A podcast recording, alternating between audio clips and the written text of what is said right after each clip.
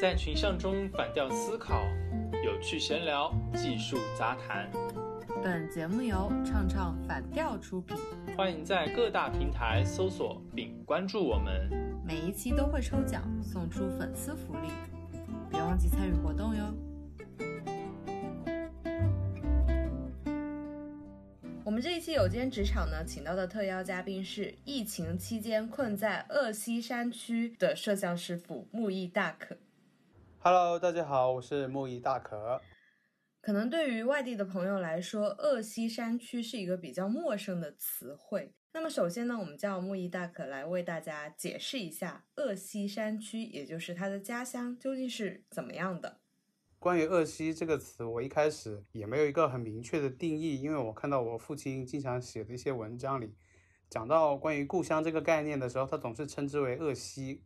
故乡对我来说，其实就是一个遥远的湖北一个小县城，那个地方是恩施土家族自治州下面的一个鹤峰县。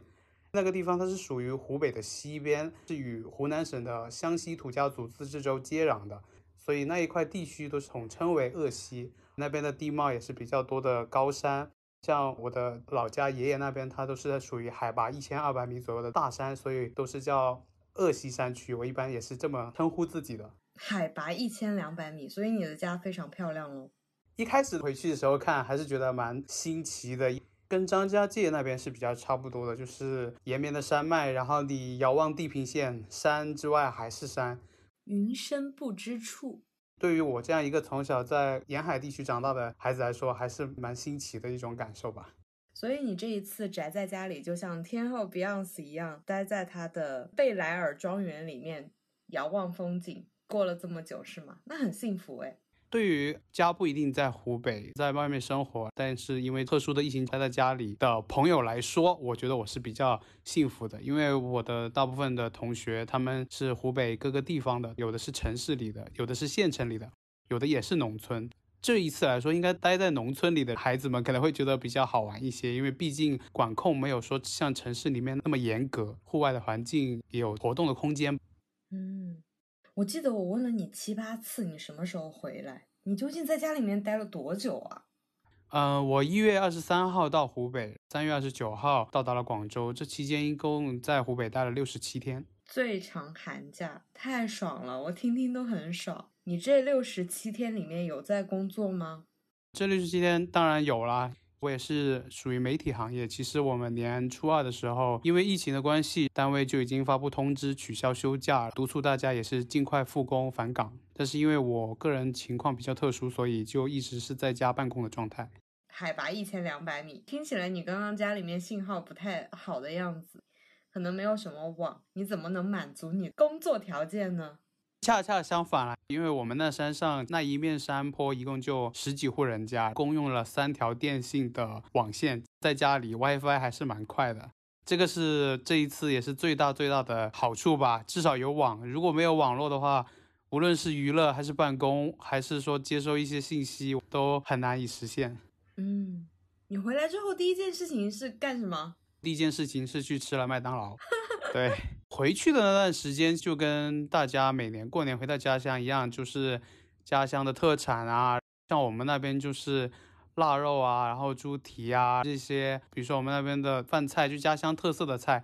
慢慢的到了二月份、三月份的时候，管控比较严格，所以我们很难买到一些，比如说像烟酒啊，或者是说蔬菜啊，或者是说一些零食这类的东西。所以基本上我从回去一直到回来广州。我一直非常想念可乐，一直也特别想喝可乐。待到三月份的时候，觉得天哪，我要是能吃到一顿麦当劳，吃到一顿垃圾食品，是蛮幸福的事情。你在恩施那么长的时间，我忽然想到一个问题，你肯定比较有权利来回答。这么久的体验，你肯定对以前人家老问，如果把你放在荒岛上。或者是像《桃花源记》那样的地方，只能带三样东西，你会带什么？你现在心里面肯定已经有一个答案了吧？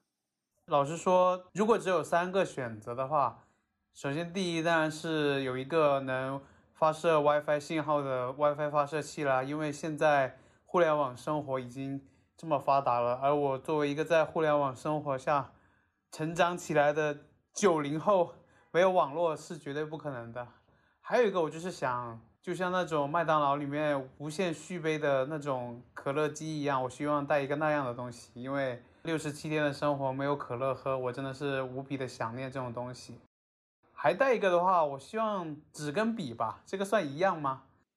也算吧，笔墨纸砚嘛，都算一样。对，可以记录一些生活。毕竟你刚刚的说是到一个荒岛上去，在那个地方如果生活很长时间的话，总要留下点什么。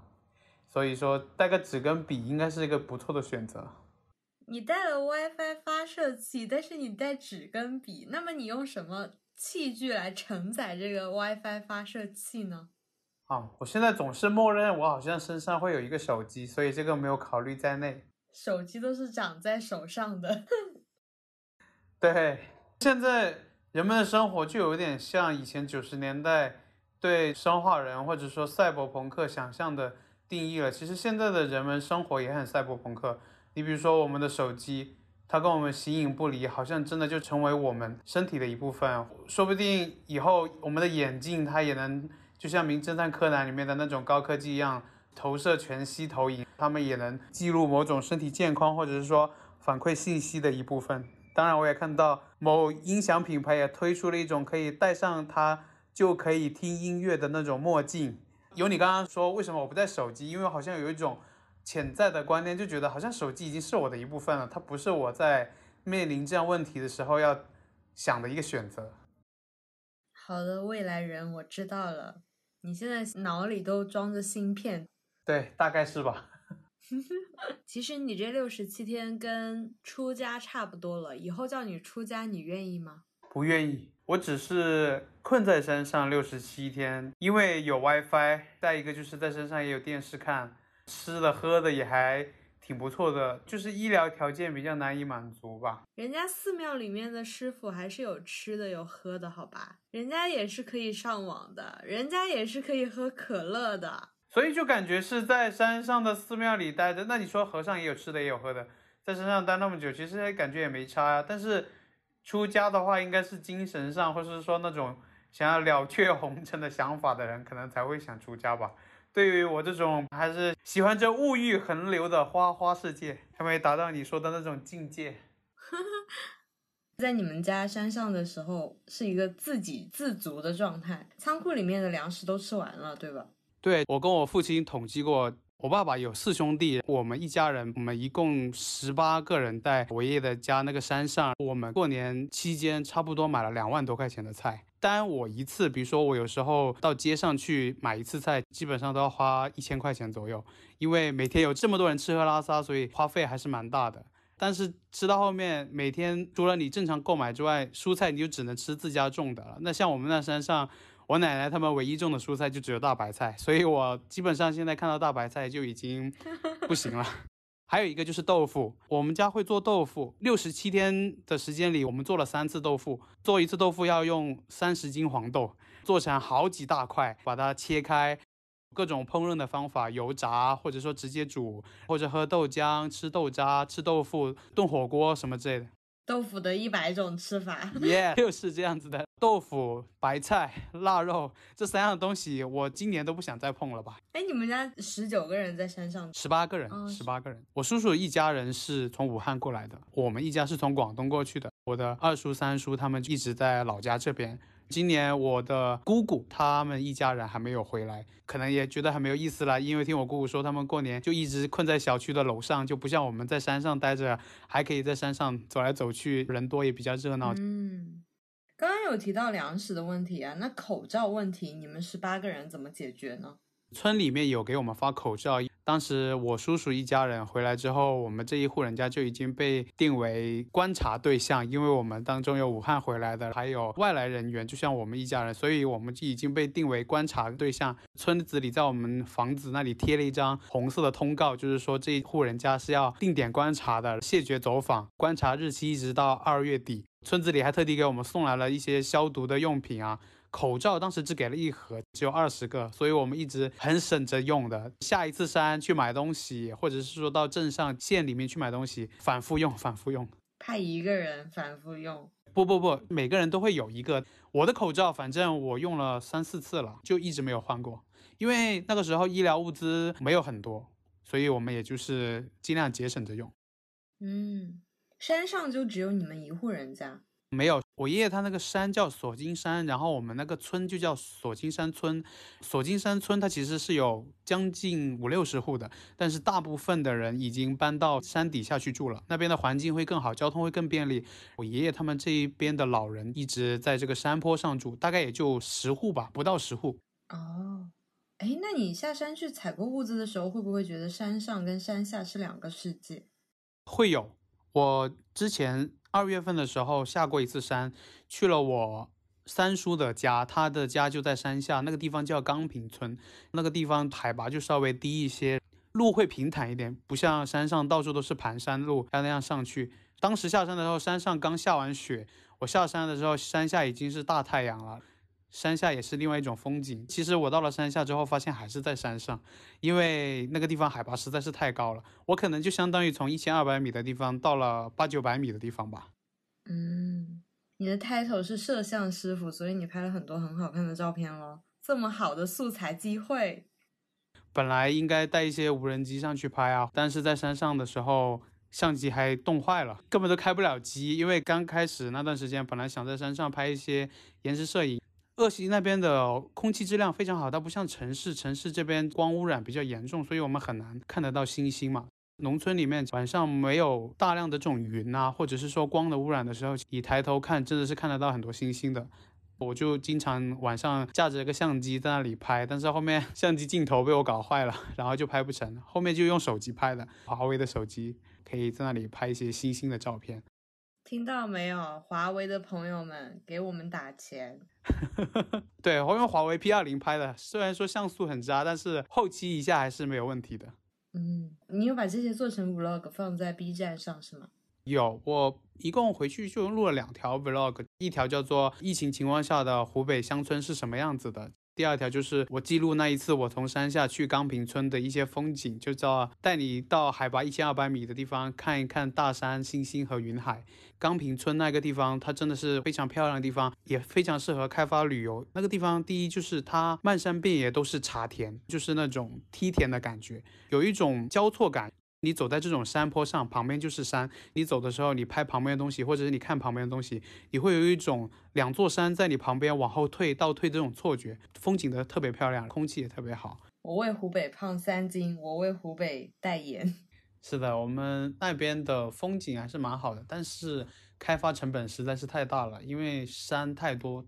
对于那一块地方来说，经济发展、旅游开发最大的问题其实就是交通问题。嗯。挺漂亮的啊，你拍的照片。我当时看你发朋友圈，我就在想，哎，这个人真的是好像在旅游啊，也太爽了吧！对于没有怎么见过雪的，看到你的风景照真的很漂亮，又有梯田，又有云海，还有雪景，非常世外桃源了。你在山上工作的这段时间没有心慌吗？看到大家都陆陆续续的回去了，你自己还在山上吃着腊肉、白菜。还有豆腐，还有还有喝酒，哦，还有喝酒，对，有心慌了，因为初二的时候，我们单位就已经说取消了休假，然后大家都返工复工，需要返工复工的都是在后方的同事，大部分同事也会去各个一线报道这样一个疫情的情况，像我有些同事他们就直接到了湖北来，我人就在湖北，但是我很难说去到湖北的一些城市，比如说像我们那边的城市就是去恩施自治州了。或者说去到武汉，去到一线的地方帮忙，我只能说在家里作为后方人员帮他们处理一些他们发回来的素材啊。其实也有慌啊，因为你的同行、你的同事，包括全国都在集中在一个地方，而且就在你的身边，但是你却是在这个地方最安全的 这一块地区里，所以这种感觉也是蛮奇妙的。嗯，除了工作以外，其实你很少有其他的娱乐活动，你怎么去满足自己的一个？精神和娱乐的诉求呢？你这个问题问的实在是太好了。在山上待久了之后，你就会感觉像野人。天天看久的云海也不那么好看了，天天拍的星星也不那么美丽了。那些林子里的小动物啊，或者是说正在田里耕作的人们，感觉也没有那么有趣了。那段时间产生了一点疲劳期了。我记得我后来问你，我说你怎么样啊？你就说不要问我，你的语气当中就透露着。对我妈妈是一个非常规律的人，她的生活作息真的非常规律。她以前在家里的时候，就是每天吃完饭，饭后一定要去运动、去散步、去走路。但是因为我们在山上，根本就没有一个一百米长的这种平的地方给你走，你只能在那些山坡上走来走去。所以那一段时间到点吃完饭，然后就跟我妈妈在那山上散步。有时候就拿个手机给他拍一拍照片啊之类的，聊聊天啊。待久了对我来说也是蛮痛苦的。你想想，在山上待了那么久，该唠叨的也唠叨完了，该批评的也批评完了，每天重复接受思想教育，后面就也没有那么快乐了。除了不快乐的部分，快乐的部分就是说跟别人一对比，我还是挺快乐的。在湖北的这些同学，那个时候我们建了一个群，跟他们聊说。啊，现在疫情发展是什么情况？因为他们当中有的人就是处在一线的工作人员，然后跟大家聊现在是什么情况啊，什么之类的。他们前线也会说了很多心酸的故事啊，包括一些很无聊的故事啊，什么之类。但我觉得，哎，也还好，在山上待着，虽然说爸爸妈妈会唠叨，然后家里的那些三大姑七大姨也会在那里啰啰嗦嗦，但是。跟他们一对比，我觉得我还是可以逃避一下的，毕竟我有地方可以逃避。像同学、我的朋友，他们逃避可能就是从这个房间到那个房间去逃避，但是我能逃避的就是我从这个山头到那个山头去逃避一下，这个还算是快乐的吧？我觉得快乐这种东西其实就是对比出来的，别人不快乐的时候一对比，哎，我就挺快乐的。有什么有趣的事情和大家分享呢？哎，说点不开心的，让你们开心一下嘛。我在山上的时候有一段时间得过一次过敏。过敏的来源呢，是山上的一种树，叫漆树。那个漆是油漆的漆。冬天里，我们农村里面是没有那种电热炉的，然后也不像北方有那种暖气片儿，我们就是烤那种烧火，就是有个火坑，有个专门的房子叫火房，就在里面烤火，中间有个坑，然后在那里去山上的一些木材啊，把它砍了之后放那里烧。当时我叔叔他们拉了一些柴过来烤的时候，我就是坐在那里敲文档。烤的那堆木材里面有一种树，就叫漆树。当时烤完之后没什么感觉。过了一段时间，有一天我发现我手上长了一个小红色的钉钉，我就觉得那个东西特别的痒，我就开始抓它。差不多两三天之后，我整个手上都是那些东西了。然后我当时就跟我叔叔看，我说这什么鬼？我一开始怀疑我是不是中毒了，或者是说吃错了什么东西。但我想我每天就吃那些东西，好像也不会有什么问题。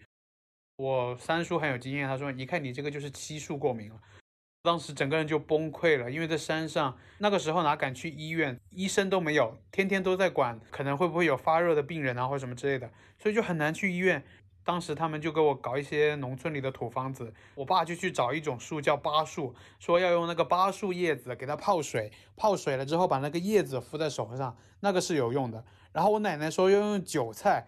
韭菜把它揉烂了之后敷在我的手上也会有的。问他们这是什么原因，他们说这就是农村里的一种土方法，因为八跟九是可以治漆的。引起我过敏的是漆树，所以韭菜跟巴树叶是可以治这个漆树的。我当时整个人都崩溃了。我说还有这种方法，事实证明什么用都没有。我姐是护士嘛，她说身上过敏的时候是绝对不能洗热水澡的，因为那个东西会刺激到皮肤。最最二逼的事情就是我有一次晚上洗澡的时候，我洗了一个热水澡。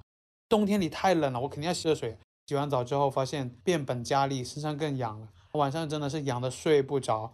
你只有冷的时候，它才会没有那么厉害。所以后面还是去找了一个机会，给村里开了一个通行证，然后说证明说是因为有疾病需求要到药店买药，最后买了药才慢慢才好的。在湖北期间算是一个比较不开心的事情。哎，你不烤火不行吗？不烤火的话太冷了呀，没有电炉，也没有电热毯。然后也没有暖气片，你就忍着，手压在屁股下，没有用的那种冷是你想象不到的冷，那真的是寒彻骨啊，湿冷湿冷的，特别冷。我还在山上有一次摔了一跤，把脚扭到了之后，实在是整个脚肿的不行。我爷爷说他们山上有一个村医，他会看病，我爷爷当时把他找来给我搞一些土方子。那一个赤脚医生当时就是一个伯伯，他来的时候发现他在田里面不知道抓了一些什么草，抓那些草然后放到水里去煮。我当时还抱有幻想说这个应该没有问题，相信民间力量，相信这种我们的传统文化。紧接着，他把这些东西摘了之后，拿那些热水包，然后在我爸、我爷爷他们喝的那种白酒，搞了一点过来，跟那个药混在一起，那么揉来揉去之后，放到受伤的那个脚那里揉啊揉啊揉，当时贼疼，还是忍着的。我觉得应该过几天就好。结果那一天晚上一觉醒来，第二天脚已经肿得跟猪蹄一样了。后来我再去网上在线求诊，跟医生讲了我的情况，我还描述的贼详细，说到底是什么原因啊，怎么怎么搞的。我差不多写了快五百多字了，说我的这个得病的起始原因，最后医生回了我五个字：静养，多喝水，就没有了。贼崩溃，就是在山上经历了这么两次，一次是过敏，然后一次是把脚扭到，但是 我记忆深刻的两件事情吧。真的很惨哇！我的手机里还有图片呢，你要不要看？贼恶心的，要不看？可以啊，你发给我看看。你是一个重口味的人吗？你敢看重？我不重口味，但是我的接受程度比较高。天呐，我自己都受不了了！我现在觉得看好恶心啊，看着我感觉我自己又要过敏了。过敏这种东西很奇妙，我的姑姑她对漆树也是过敏的，她看到漆树她都会过敏。听到“酒”这个字就会醉，这不是同一个道理吗？很伪科学。民间里面是有那种割漆人嘛，你知道吧？就是他们去割那个漆树，就是用刀子割开那个漆树的皮之后，漆树的皮里会流出一种黑色的液体，那个就是油漆的那种原始材料，那就是生漆。他们要经过加工后才会变成我们的一些家居涂料啊，道路上使用的一些，或者是说一些粉刷使用的一些东西。所以那些割漆人，他们常年割漆的时候也是做有保护措施，但是多多少少也是会过敏，但不会过敏的很厉害。但我那一次就。特别的严重，贼恶心，手上长了很多那种东西，你看一下，我已经发给你了。哦，就像长水泡一样。啊，我知道了，我在我们农村也对一种植物过敏，跟你长的这个差不多。啊，不看了，我长的就是很大颗的包，然后中间有个水泡。啊，不看了，不看了，我又要过敏了。看一看就过敏，你作为一个受过高等教育的人。伪科学很不可取，我觉得看着很恶心，甚至想把手剁了。那个是真的想剁手，因为太难受了，奇痒无比。那你怎么做摄像师傅呢？当时真的是特别的痒，又不想抓，因为抓会越抓越严重。对对对对。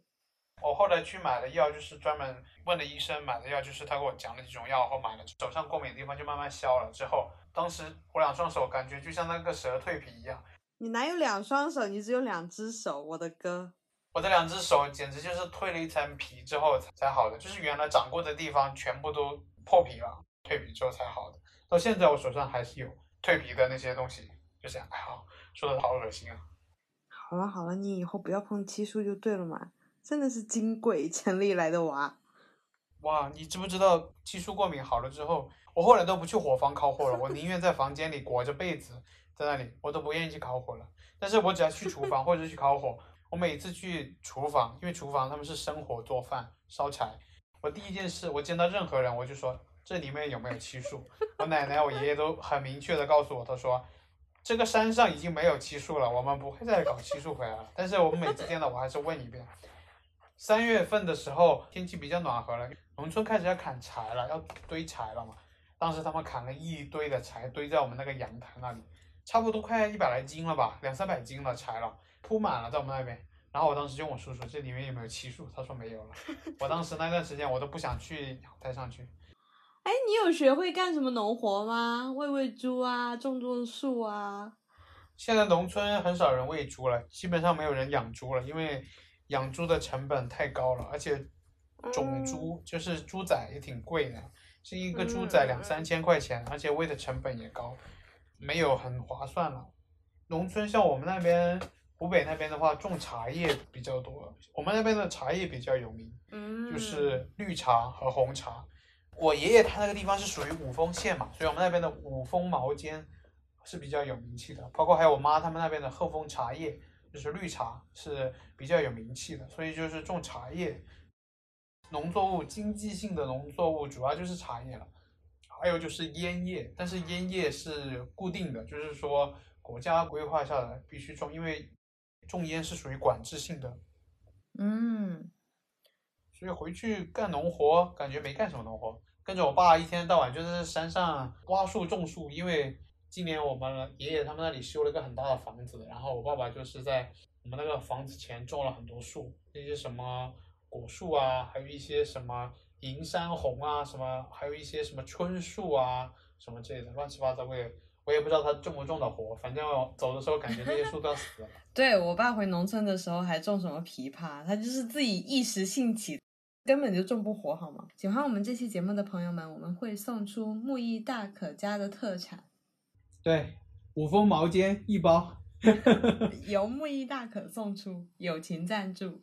我们家的茶叶真的还自己做的，我爸会自己做茶叶，红茶、绿茶他都会做。我真的原来也带回来过，给一些朋友、老师啊他们去喝。红茶是属于比较润的东西，就是没有绿茶那么有刺激，就是可能还好一点。但是我爸做的那些茶都是比较粗的茶叶，像今年我就带了一些茶回来，就是今年的头茶，就是那种绿茶，那种还比较嫩，喝起来也还蛮清香的。家里每年还是会自己做茶，然后我爸妈也会带一些茶回广东。反正我不是你的朋友，我从来都没有收到过。我已经很少带茶叶回来了，因为我爸妈现在不怎么带茶叶，他们天天就带一些地瓜、腊肉啊、红薯啊那些鬼东西，我从来不吃的。啊，上次的香肠我也没有收到，好吗？我也是去那位局长班长家里才吃到的。那个某班长是吧？对，那个重色轻友的班长，那个有异性没人性的班长，你下次邀请他到节目里来聊一聊，作为一个有异性没异性的人是一种什么样的体验？让他来聊一聊这个话题。记得我打电话给你的时候，你每次都在狂吼：“好冷啊，不要打电话来，没有手接啊，太冷了。”是的，你那时候给我发微信电话的时候，我真的觉得。太冷了，那因为就之前你给我打微信电话的时候，我正在跟我妈在山上散步，真的是昏了脑壳。你说那个地方都在下雪了，已经是一两度吧，其实都冷的要死了。我跟我妈还在那里走来走去，走来走去。那个山路上其实黑漆麻糊的，我们每次都是打这个手电筒这样走。你打微信电话给我的时候，我正在爬山上去。如果我边打电话边走的话，黑黑的，我什么都看不到。如果我站在那里打的话，又在那里吹风，真的是超冷。其实手都不愿意拿出来，实在是太冷了。那一段时间，我感觉穿羽绒服都没有用，因为山上它那种地方不是下雪就是下雨，是一种很湿冷的状态。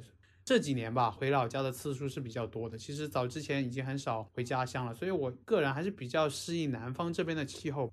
回到我们山里面那种山里比较湿冷的气候，有时还是不太适应。嗯。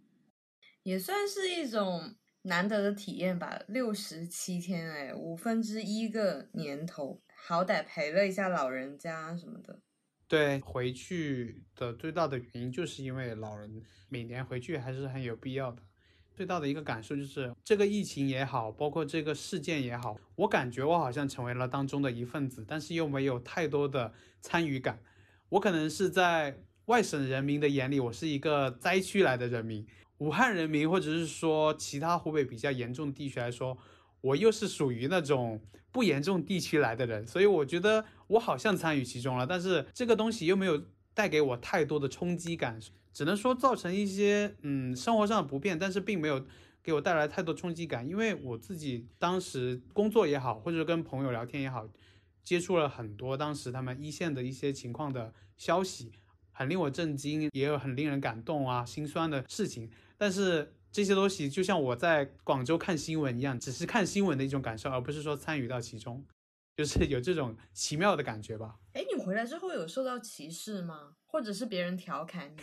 调侃是很正常的啦。我们同事都把我们的群名改成了叫做“湖北靓仔返乡记”，然后他们一直就在调侃说，这个湖北靓仔可能五月份才能回来，说不定明年才能见了，然后就问我什么时候能回来。回来之后，我也是经历了蛮多，因为我要从湖北回广州了，已经到三月底了。那个时候，湖北其实慢慢已经开始公布离鄂政策了。我们那边县城出去上高速就要办各种各样的通行证啊、接收证啊、体检证啊，你要拿到这些证件，你才能上高速啊。我们拿到那些东西之后，在路上开了两三天，然后一直还有担心说，如果我们半路歇的话，会不会到当地会被隔离啊什么之类的。后来还好，我们在湖南的永州歇了一个晚上，当地也没有很多严重的管控，就是登记一下，然后我们休息了一晚上，第二天就可以出发走了。有一点比较搞笑的一点就是我回广州的时候吧，说我爸送我去我住的地方，我们小区管控是很严格的，就是提的行李箱或者外来回来的人都要登记你的信息什么的。当时我跟我爸两个人提这个行李箱，前面的人都会说什么啊，我是青岛来的，我是福建来的，什么什么的，那个保安就给他们。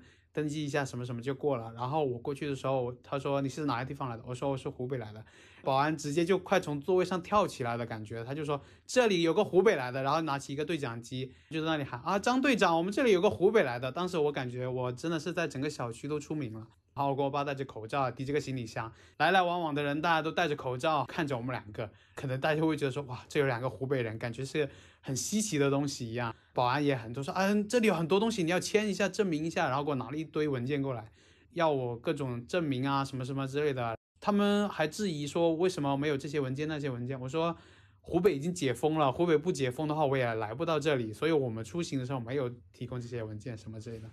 我觉得这个是个比较稀奇的事情吧，就是当时那些工作人员一听我湖北来的，然后。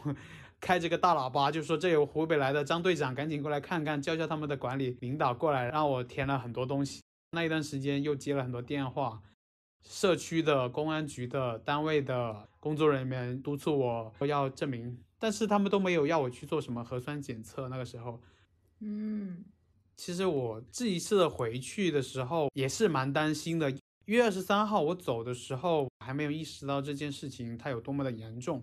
印象很深，我走的时候快到湖北的第二天，我们因为是，我好像还劝你不要走吧。对，我说我都要出去旅游，你别走，而且这一次估计会很严重。我当时这么跟你说了。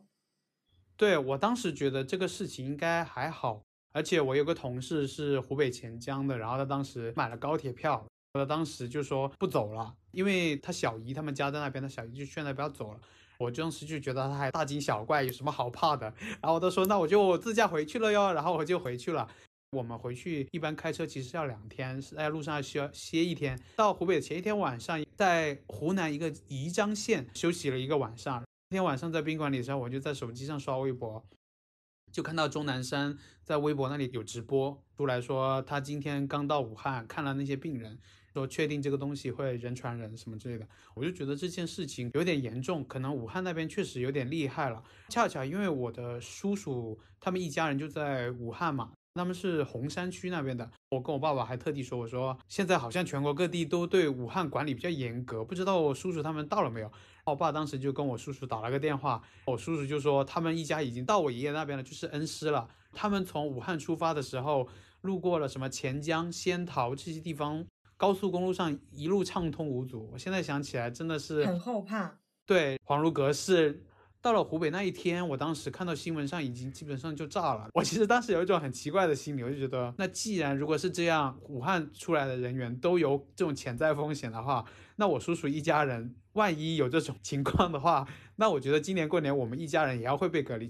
网络上当时不是有一种现象吗？就是大部分的年轻人都劝自己的父母说啊，戴口罩啊，要注意这个事情的严重性啊。很多家长们都觉得啊，这个没有什么。我当时也跟我爸说了，我说爸，这个事情你得好好跟我幺叔沟通一下，看他们会不会有这种情况，都说要不要去医院做个检查。我爸当时有考虑过我的想法，但是他也说这种东西也不好。当面跟人家讲，你不能说因为你是武汉回来，然后我们也是亲戚，就要他去干嘛干嘛。当时也就是横下一条心，说算了，我叔叔他们如果有这个危险的话，那我觉得我们一家人也会遭殃，遭殃就遭殃吧，我也不好说什么。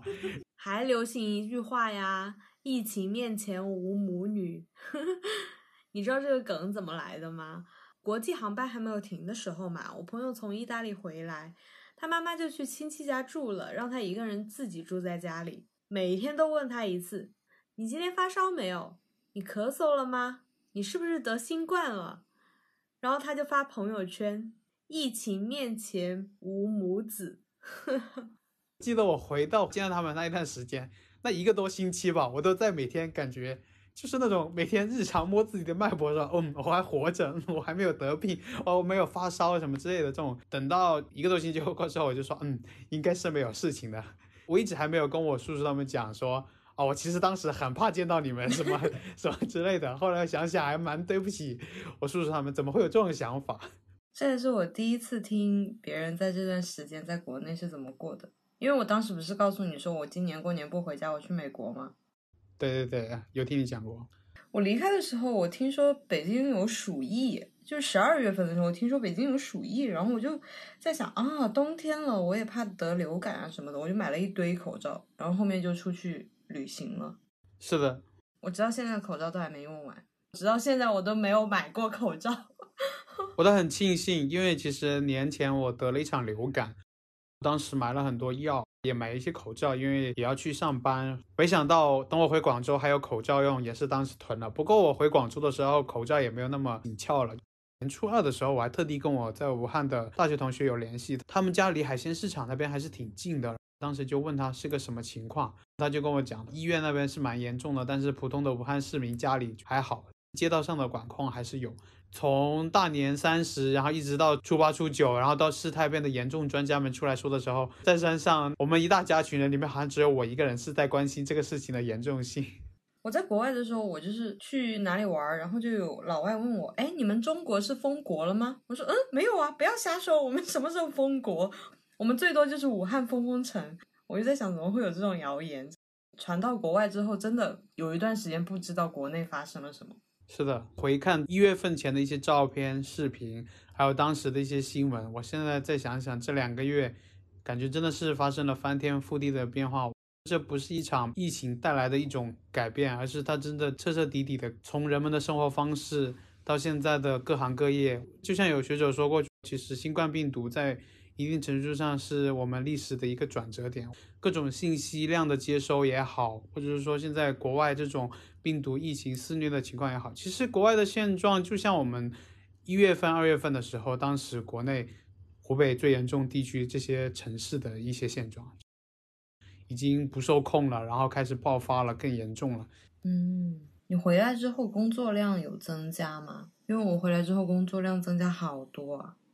我会发现做媒体这行，其实尤其像疫情这种发生，反而工作量会成堆成堆的堆过来。从回来开始到现在，工作量的增加让我有点喘不过气。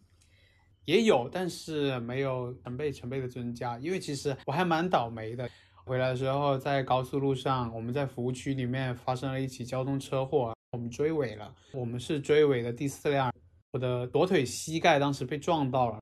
回广州的时候去做了一下核磁共振检测了。啊，你怎么没有给我说？这个我觉得也还好吧，没什么要说吧。就反正右腿的外侧副韧带部分撕裂，脚的膝盖里面有很多积液，然后一直走不了。现在也是走路一瘸一拐的。回来去单位报道，领导看到我这个样子，很少派我去前线拍一些东西，主要做一些纪录片的东西，都是跟疫情有关，包括武汉一线的东西，包括那些故事啊什么之类的。我就不得不说一下，我上个月做的一个纪录片，就是武汉的一个医生。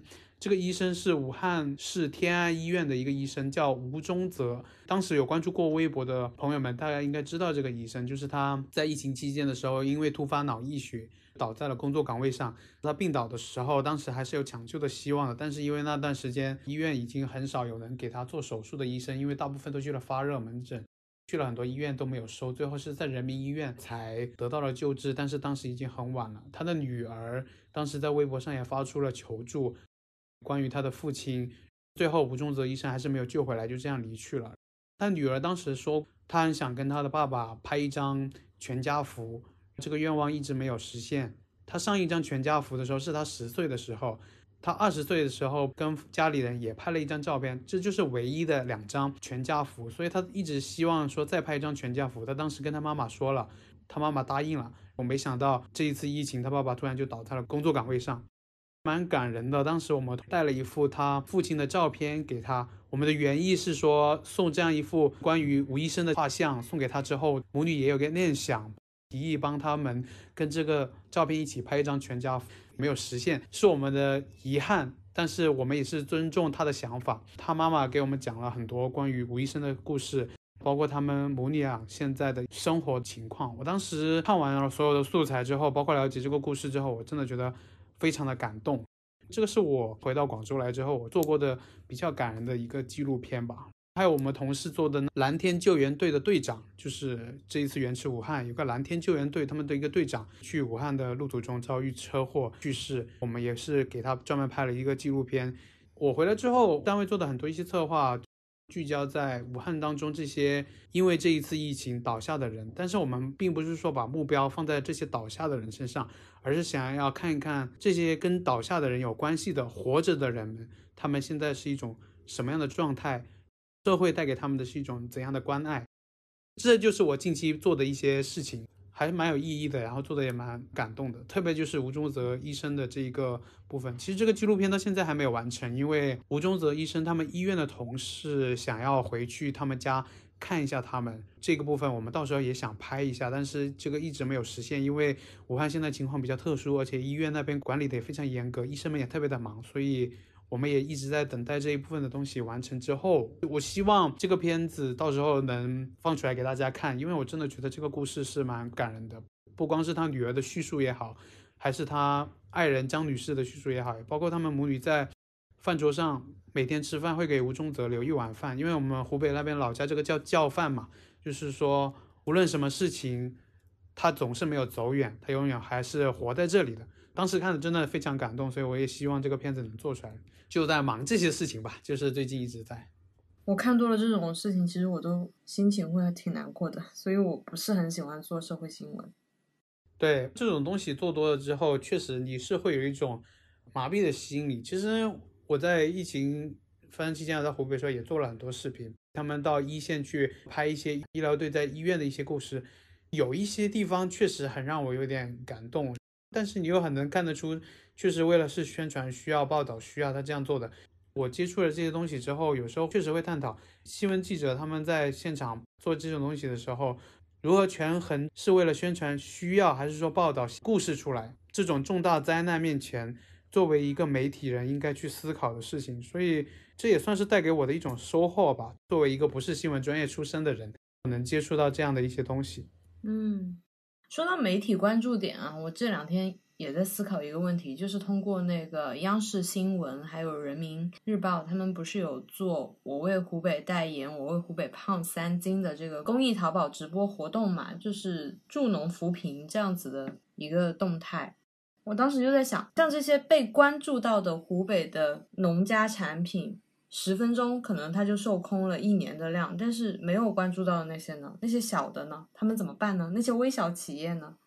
其实很难找到这个平衡点的，你不可能说所有媒体人然后去关注那一批前面十个比较大的农产品企业，那后面的一堆可能一千个一万个怎么办呢？还有那些连企业都不算的脏摊儿呢，他们怎么办呢？是的，这种东西带来的冲击真的是方方面面的。你从另外一方面讲，你剩下的那一千个一万个里面。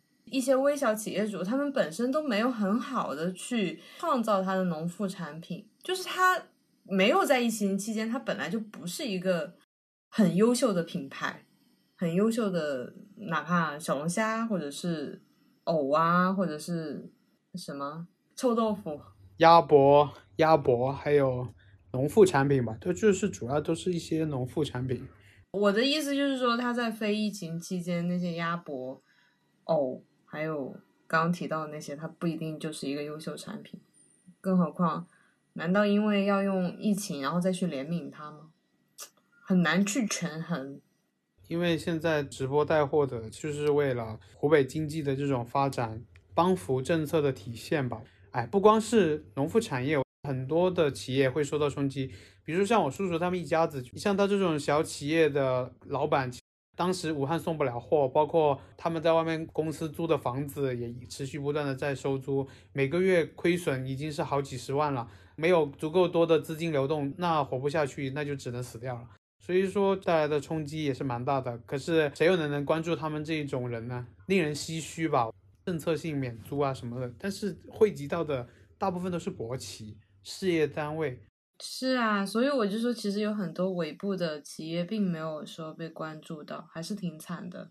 对啊，你说那些开餐馆的、卖东西的，每个月不但在亏，而且还要再交房租。你回来之后，你的房东有可怜你，给你免房租吗？哦，我住的是公租房，所以当时还是有减免，二月份跟三月份。哦，那还是挺好的。对，唯一比较好的地方了吧，对我来说。就你关注到的那些企业和一些民生而言，你觉得他们在未来的日子里有什么新的重生和新的突破口吗？这些都得依赖于国家的宏观调控吧。政府没有一定的优惠政策，或者说资金来源，对这些地方企业也好，各行各业进行政策优惠补助的话，真的是非常难活下去。但是我们现在也看到，发展的越来越好了。当然，我也不清楚这到底是真好还是假好。反正我那些跑政府线的朋友们，每天发的新闻就是。所有的东西 正在有序井然的复工，投入到生产当中，越来越好。具体的情况是怎么样的？那希望有做深度报道的记者们关注一下这些企业吧。你接触到的人呢？他们的心态呢？会因为你的拍摄，他们显露出，比如说眼里闪过一丝光，这种应该会有吧？就会觉得啊，终于有人来关注我们了。还好，因为我是刚回来广州，并没有说在。广州这边拍摄过这样的一些情况，我所接触到的大部分还是武汉那边的一些医院里的，或者是武汉的市民家中的一种生活的状态。中小型企业的这种一片萧条，我回来看到还是蛮明显的。比如说我所在的公司附近有个地铁站，以前有特别多的餐馆，今天下班的那个地方吃饭的时候，发现他们家门口已经在皮鞋大甩卖了。以前是卖饺子的，现在已经是在搞皮鞋大甩卖，撑不下去了。反而是那一些连锁性的餐饮企业，好像还是顽强的活着的，但是那些个体的基本上都在倒闭了。嗯，那你什么时候约我吃饭呢？你真的很会放我鸽子。约，那得您老人家来我们这边吃饭，可不可以体谅一下我行动不太方便？不行，你是湖北人。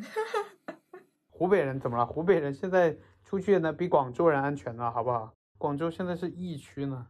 哎，你现在住的就是疫区啊，你住的疫区，然后你又是湖北人，你又在广州疫区，你还想约我吃饭？